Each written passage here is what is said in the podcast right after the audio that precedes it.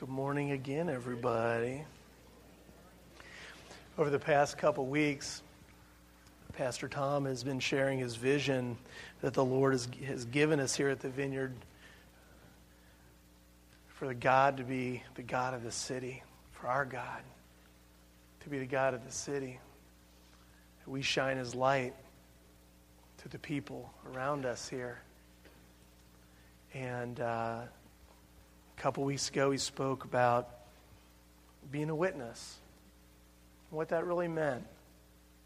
Being a witness. Because that's, you know, if you grow up in church or you've been around church people, that can be a little intimidating. That's one of those kind of churchy words. Go be a witness. And a lot of people interpret it very differently. And, and uh, if you've ever been the victim of someone being a witness to you, you know what I mean, right? We talked about how it just means telling people what you've seen and heard, just like a witness in a courtroom, what you've experienced, and that's really all it's about. And, and we talked about love and God's love for us and the experience we had with that, and His faithfulness last week, how we've experienced His faithfulness in our lives. And we are to be witnesses to Jerusalem and Judea and Samaria and to the ends of the earth, Acts 1 8 says. We bring that maybe a couple thousand years up and be as witnesses in Grove City and Columbus and Ohio and to the ends of the earth, all around you. Just tell people. Tell people what happened. Do you have a story? We're going to talk a little bit more about that today and just these experiences that we have with Him that create our story right? We have, we have, our, we have our story, and stories can range from everything. You can talk about how you met the, the girl or the guy of your dreams. Well, that's part of your story. And your story with Jesus is no different. Man, I, I met the God of the universe, and his son saved my life. That's a good way to start a story, isn't it? Well, we're, today we're going to talk about another facet of that and experiencing freedom. Experiencing freedom. We are called to be free from the bondage and the captivity of sin and death. And some of us think that that means, well, gosh, I've never really like killed anyone or anything horrible like that. But we're born into a world of sin. There's just a natural sin that we're all born with, and we're called to break free from that. And that's exciting stuff. And so we're going to talk about that a little bit today. We're going to read out of a book called Isaiah. Isaiah was written by a prophet named Isaiah about 700 years before Jesus was born. It's roughly 2,700 plus or minus years from today. And uh, we're going to read uh, chapter 52, verses 7 through 10. I'm reading today out of the New Living Translation. I know most of the time we'll use the NIV, the New International Version, and you may have your favorite version. And as long as it's the Word of God, I'm cool with whatever you like to read. All righty? We can recommend some good uh, study Bibles if you need, but you go with what reaches out to you. And if you're looking for a good Bible, it's easy to read, and NLT is pretty good for that. And uh, NIVs are great for studies. So we can talk about that more on another time. But here we go. Isaiah 52, we're going to start with verse 7, and I love this verse. It's one of my favorites. How beautiful on the mountains are the feet of the messenger who brings good news. That's you. That's me the good news of peace and salvation, the news that God of Israel reigns. And I know it's tiny up there. We're going to hit every verse in just a minute, and uh, so you can read along. The watchmen shout and sing with joy, for before their very eyes they see the Lord returning to Jerusalem. Let the ruins of Jerusalem break into joyful song, for the Lord has comforted his people. He has redeemed Jerusalem. The Lord has demonstrated his holy power before the eyes of all the nations, and to the ends of the earth will see the salvation of our God. Get out. Get out of there and leave your captivity where everything you touch is unclean. Get out of there and purify yourselves, you who carry home the sacred objects of the Lord. You not leave in a hurry, running for your lives, for the Lord will go ahead of you. The God of Israel will protect you from behind. This is good news. Let's pray. Father God, we ask that you would be with us this morning as we break down and hear your word. Speak to us. Open our, our hearts and our minds and our ears to understand what you would say to us today. Not, it's not about me, Lord, or anyone else here, Father. It's about you. Holy Spirit, come. Soften our hearts. Let us hear from you today. In Jesus' name, amen. This passage is a dynamic parallel between what was, what is to come. It's a parallel of, of history, as Isaiah is writing it, and prophecy, as we are living it. We're going to explain that, and it's pretty exciting stuff. The prophecy of the people of God, Israel, their captivity in Babylon when Jerusalem was invaded and sacked, the temple was burned, and the Jews were exiled to Babylonia. It also speaks of what's to come, which are the children of God, and that's us this time, in the captivity of sin, our lives in spiritual ruin, and our hearts in exile. So, as we look at these parallels, see how they apply to us and our vision of being the witnesses to the God of the city. So we're going to start with verse 7. How beautiful on the mountains are the feet of the messenger who brings good news, the good news of peace and salvation, the news that the God of Israel reigns. And the mountains he's talking about are the mountains around Israel and throughout the Near East there. And you know, I mean, they didn't really have FedEx or UPS back then, so messengers would come with news, and you would see them, the watchmen that were on your walls would see the messengers come over the mountains and know that a message was coming, and you hope and you pray that it's good news, don't you? No one likes receiving bad news. But the history is that as these are, are seen, these messengers are seen from afar, that the messenger is coming to bring the long awaited good news to the captives.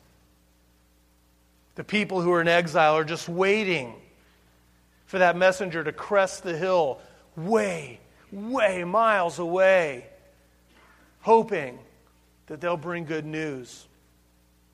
Great joy it was such great joy that even the messenger's feet were considered beautiful. And we've talked about this here at the vineyard a little bit about what feet were thought of in that culture. They're pretty nasty, they're pretty gross.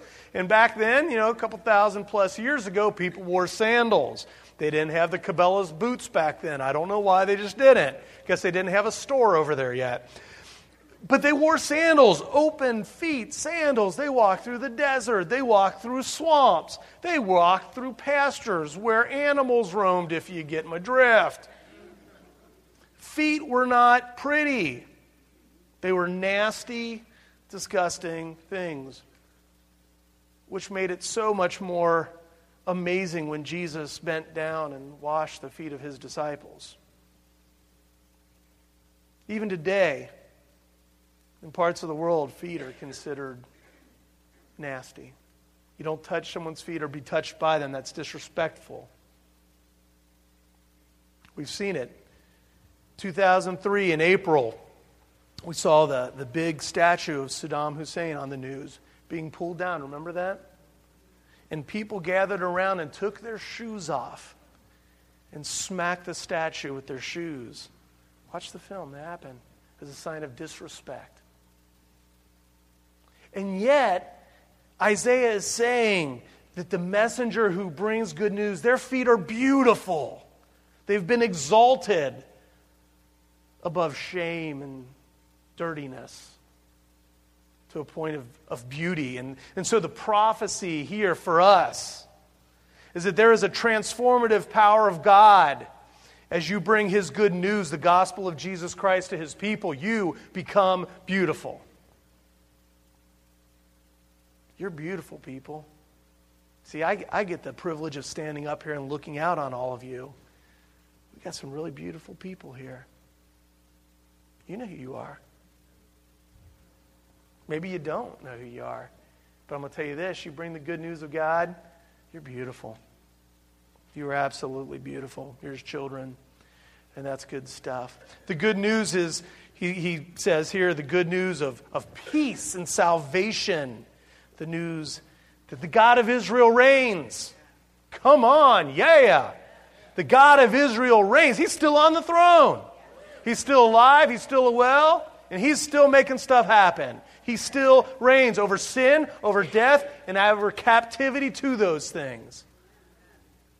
And that's just the first verse we're covering today. We could get better. So let's go to verse 8. The watchmen shout and sing with joy, for before their very eyes they see the Lord returning. How cool would that be?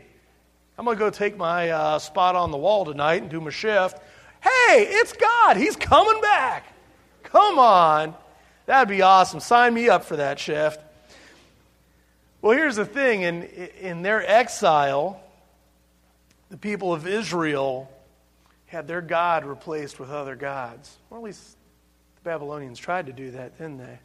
You got to remember here, this, this exile wasn't like a one or two year thing. This was 70 years of their life. Most of these people at the end had been born into exile. Few knew freedom. Before that, few knew that you could actually worship God in the temple, or at least experienced it. Said they grew up in a culture where that was wrong, where it wasn't polite to talk about God. Sounds a little familiar. They were forced, they were born into that culture. The return home to the one true God, God of Moses, Abraham, and Jacob, was met with shouts of praise and joyful songs. They were getting back to what they knew was true and right. And when you do that, it's very exciting. It's very exciting. It's very cool. And in our culture today, we look around and God, the word God has almost become a bad word. Well, you don't say that around people. There are two things you don't talk about politics and religion. Well, cool, I'm not going to talk about religion. Let me tell you about my friend. His name's Jesus. Right? But it's almost become a nasty thing to talk about Jesus. And uh, people are lost and dying in their captivity to sin.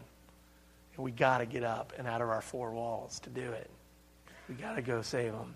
People are longing for the Lord's return in their own lives, and most of them don't even realize it until the light is shined on it.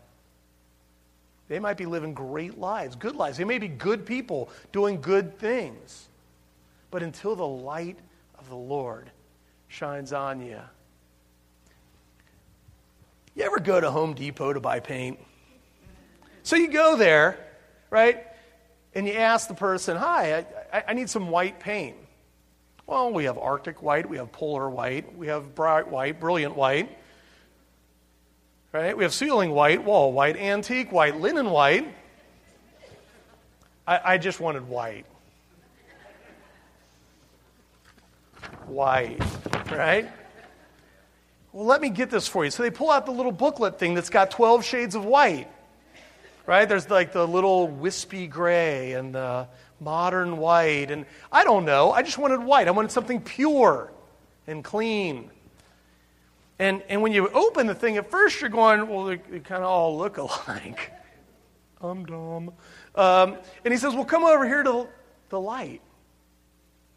And if you go to Home Depot or Lowe's or wherever your preference of, of hardware store is, you notice the paint where all the little chips are have big bright lights under them, don't they? And you hold it up there, and all of a sudden the white stands out. Stands out from all the rest. The purity pops. And sometimes that purity has to pop. The purity of God's love and what's right and what's true and what's good has to pop before people even realize that they're in captivity. That's, that's where you come in. That's where you come in. You may say, "Oh, well, I'm not, I'm not that pure white here. I got all issues." Cool. If you were perfect, God wouldn't need you. He needs you. He'll take care of the cleaning and the purification. He's just asking for some people who are who are willing to go. So that's cool, and that's our witness, and that's what it's about. All right, verse 9. Right? Yeah, good. Let the ruins of Jerusalem break into joyful song, for the Lord has comforted his people. He has redeemed Jerusalem. You want some hope today? Here's your hope. God takes the ruined, the wrecked, the messed up, the jacked up, the totally mess, and transforms it into something that is, gives him glory. The history is that Jerusalem was in ruin. Everything was gone. Their temple, where they went to worship God, was gone. There was nothing but ruin and rubble. Their shops were burned to the ground, their homes were looted. Decades ago, there were still a few people living in the city, scrounging for what they could. Their fields were burned. But this is what the scripture says Let the ruins of Jerusalem break into joyful song in the presence of the good news of God's salvation, even the broken pieces of their lives rejoiced. The broken pieces of Jerusalem, the broken pieces of their heart, because of God's redemptive power. You just can't keep it down. Jesus, or 700 years after that, Jesus is riding into, riding into town. Palm Sunday. People are praising his name. One of the leaders comes up and says, Teacher, tell your people to be quiet. What did he say? Do you remember? That's right. If these people be quiet, even the stones will shout. The ruins of Jerusalem will shout the glory of God. And here's the cool prophecy for us today is that God takes the broken pieces of our lives, the ruins, if you will, and He glorifies Himself through them as He creates in us a new testimony, a new story of His saving grace. Isn't that cool? Come on. I mean, that is awesome. He takes the crap of our lives and somehow makes amazing things out of it. He takes when we have been wrecked, when we have been ruined, when we have been hurt, when we have let Him down. And He takes all that and somehow, through His amazing grace and redemptive power, turns it back into glory. He wants you. This is the hope of the gospel as he takes our lives that are broken and he glorifies himself through it. He fixes us, he repairs us, he makes us new. Makes us white as snow, the Bible says. That's hope. That is the hope of the gospel. Hallelujah. Verse 10 says, The Lord has demonstrated his holy power before the eyes of all the nations. You notice it doesn't say all the Christian nations, all the Jewish nations. He says, all the nations and all the ends of the earth will see the salvation of God. The history is that through God's awesome power, He brought His people out of captivity back to the land where they could worship Him freely. It wasn't easy. This took decades, folks. We get upset. I get upset. I'm not going to drag you into my stuff. I get upset when stuff takes a week right? We pray for stuff. God, in your timing, tomorrow. right? 70 years. These people were not just praying, they're praying for their grandchildren to receive freedom. 70 years in captivity here. And they were wanting just to go back to worship God. The prophecy is that through God's awesome power, He brings us out of captivity into a place where we can worship Him in spirit and in truth. right where you are. No temple needed, no church needed, no high priest needed. Right here. This is the temple. God brings it, and we bring it, and He glorifies Himself through it. Here's the cool thing that genuine moves of God, authentic moves. Now, I'm not talking about the hocus pocus stuff. I'm talking about a genuine move of God are seen and understood as something completely supernatural. You just can't grasp it. I don't know about you, but I love like watching the History Channel. I'm a history buff. I like History Channel. I like uh, like Discovery Channel, Learning Channel, those kind of things. You think it helped me? I don't know, but I do what I can with it. But it's amazing that during like Christmas time and Easter time and those, they always come up with the Bible history stuff, right? But it's never like good Bible history. It's like we're going to prove that was wrong, right? The Bible conspiracy. That's one of the shows. I love that. You know, the Jesus Code. You know and the, and the funny thing is, and I, I'm one of those guys, for some reason, I, am I'm, I'm a terrible skeptic. I really am. I, I, and, yet, and yet, God has placed in me a faith where I know that I know that I know that my God lives. It, it doesn't seem to go together, and yet it does for me. And these guys will sit there and they'll talk, and they got PhDs all down their wall, and they'll talk about, well, you know, when God split the Red Sea, really what he was doing was causing a wind to come and die. What? I'm sorry, did you listen to yourself? Have you watched the tape? And you just kind of watch and you go, okay, I know what these guys are trying to do. God bless them, right? God bless you. But the thing is, the problem with that is the things that are actual, true works of God are so supernatural, so amazing, you cannot explain them. You cannot logically wrap your mind around them unless the way you think logically is I believe in God. I believe God can do this stuff. So logically, it was God. Now, that's some good logic right there. Maybe I should be on one of those shows. No, goes on to say in verse 11 get out. Not you guys. We're not done yet. Get out. He repeats himself get out and leave your captivity where everything you touch is unclean. Why would you stay there?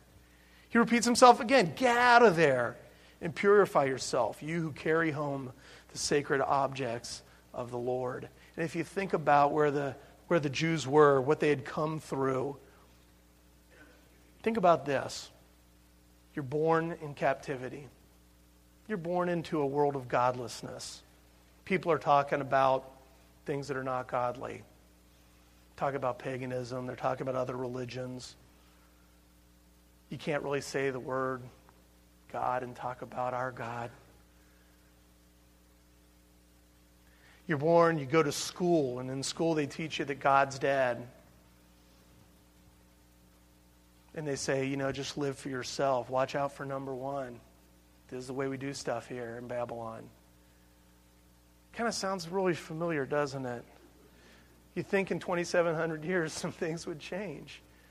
And yet it just drives home the importance of who God is and how much we need Him and how applicable this Word of God still is today because we're still fighting the same stuff.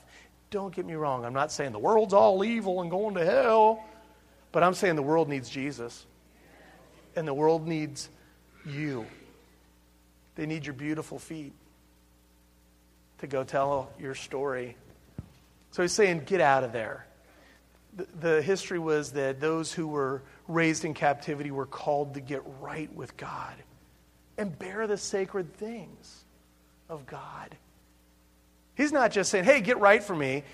He's saying, let's get you right so that you can bear the good stuff of God.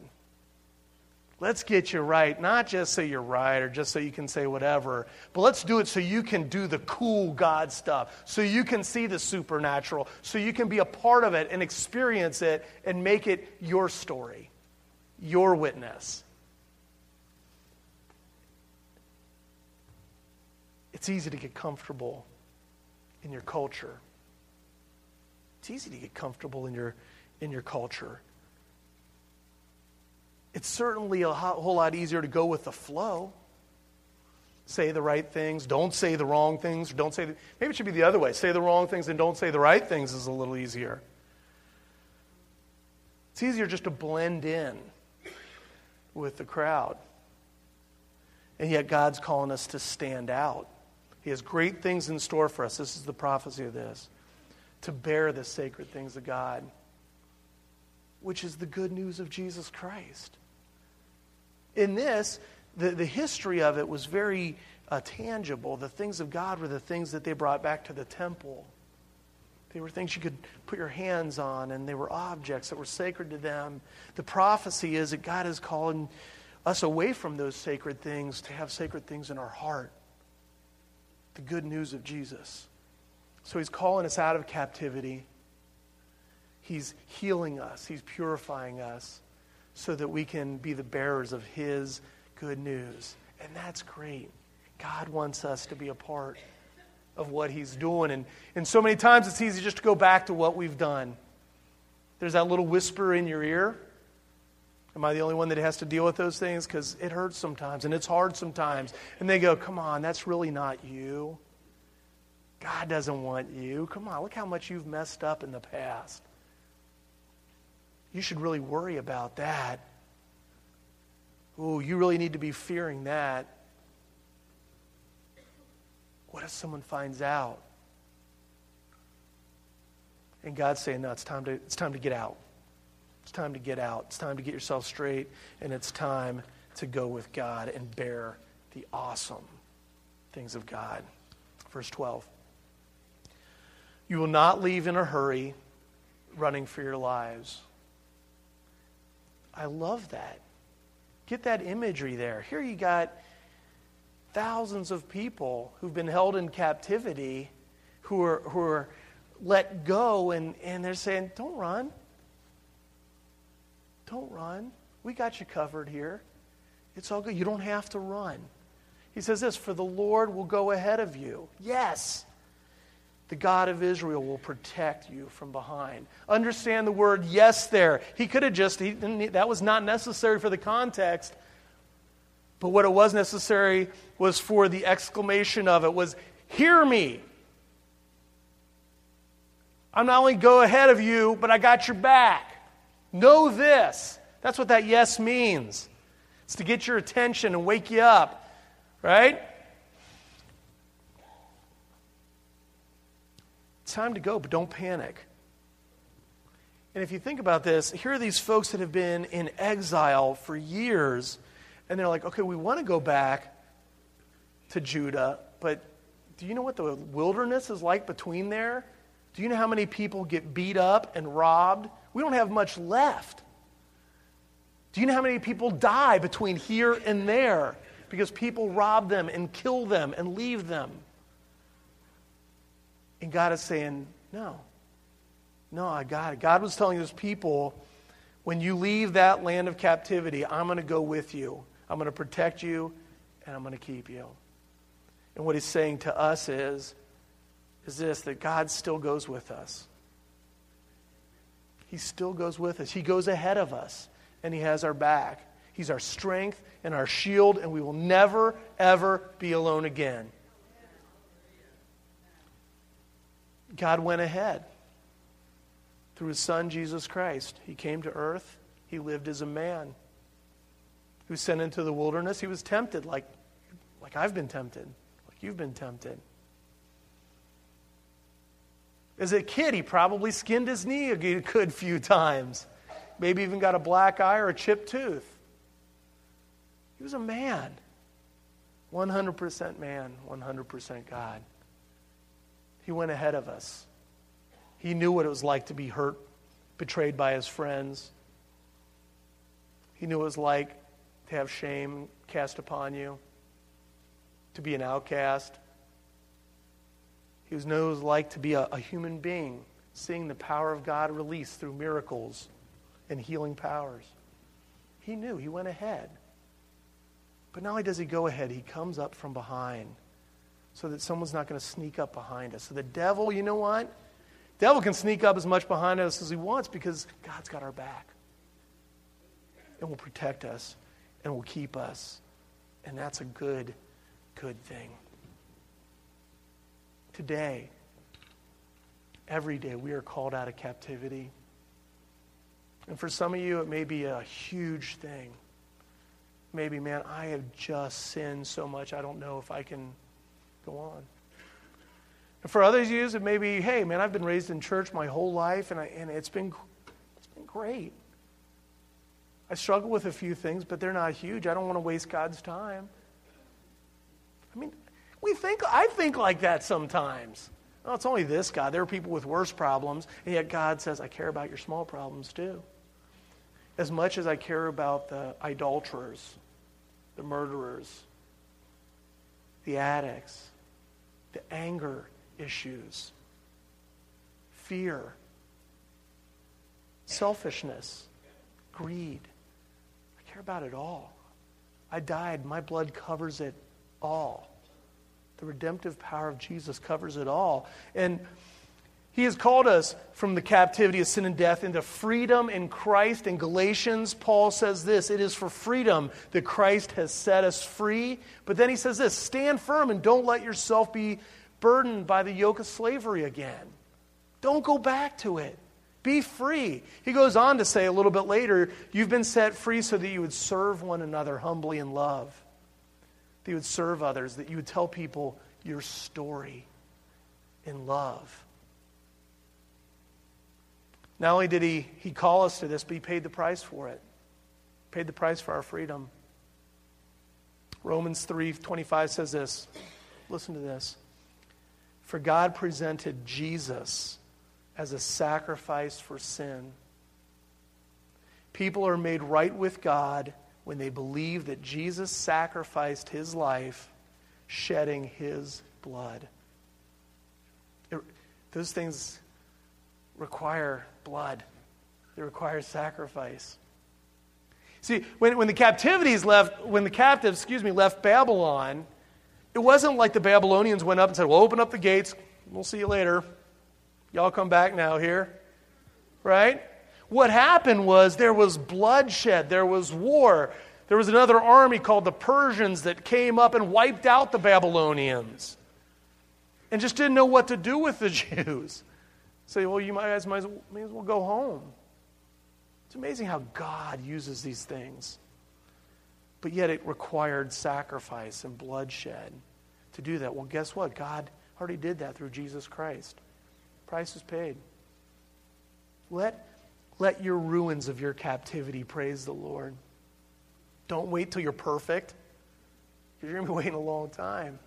I speak from experience here. We let our ruins, we let the things that have broken our heart praise God. That's our story. And I've heard a lot of stories in my time, and I've told a lot of stories in my time. And we can all start somewhere. Well, I was born, and this happened, and this happened to me, and my heart was broken here, and this happened here, and someone did this to me here, and I fell into this here. But then I met Jesus Christ. Guess what? That's where your story begins. That's where your life begins. I met Jesus Christ. He's my best friend. He's my Lord. He's my Savior. He died just for me. He died just for you. Because he loves us so much. I'm going to have the band come on up. Every time you leave here now, when you leave, we've got a really pretty banner back there. Really nice. They made it put it above the doors. We want you to see it as you leave. God of the city, you are now entering your mission field. As you leave every week, we want to remind you that's your mission field out there, folks. It's my mission field, it's your mission field. That's not to make you feel guilty or like we're telling you to do something. We're giving you permission. Go out, tell your story. Get her done. Let's see some people come to know Jesus through your powerful story. Okay? Be his witness. Be beautiful. May your feet be beautiful this week. Doesn't have to be anything fancy, just tell your story. During ministry this time, Adam, you put the chorus up there for me? We did a, we're doing this song called Invitation Fountain this morning, and I, I love this. It's a prayer. If you lead me, Lord, I will follow. Where you lead me, Lord, I will go. That's a dangerous prayer. It's a dangerous prayer. But I challenge you today to make that the prayer of your heart. And here's the great part about it Come and heal me, Lord. I will follow. See, God doesn't leave you alone. He doesn't leave you to lay in the ruins of your life. He comes and He puts them back together. He goes ahead of you. He's got your back. Are you going to mess up again? Well, if you're anything like me, you will. But His redemption is always there. If you lead me, Lord, I will follow. But I'll tell you, as you pray that, as you sing that, remember, God will take you up on it. God will take you up on it. So today, as we, we close out service, we're going to do a couple things. First is I'll ask if there are any, uh, if we have some of our prayer ministry people to come up and take place on the side here to pray for people. If you came today and you wanted prayer, uh, we don't want you to leave without receiving it. Okay? These people have been trained and, and love to pray with people. It's, it's part of their calling. And so they're going to be waiting for you, and we'll pray with you. But as we sing this song today, if you lead me, Lord, I will follow. Let this just be the prayer of our heart. Ask God to take you up on it. So as we do this, you are you're dismissed when you're ready. Enjoy the song. Enjoy this time of ministry and praise. And when you feel like you're ready to go, have an awesome, amazing week and go and just be the beautiful people that God made you to be.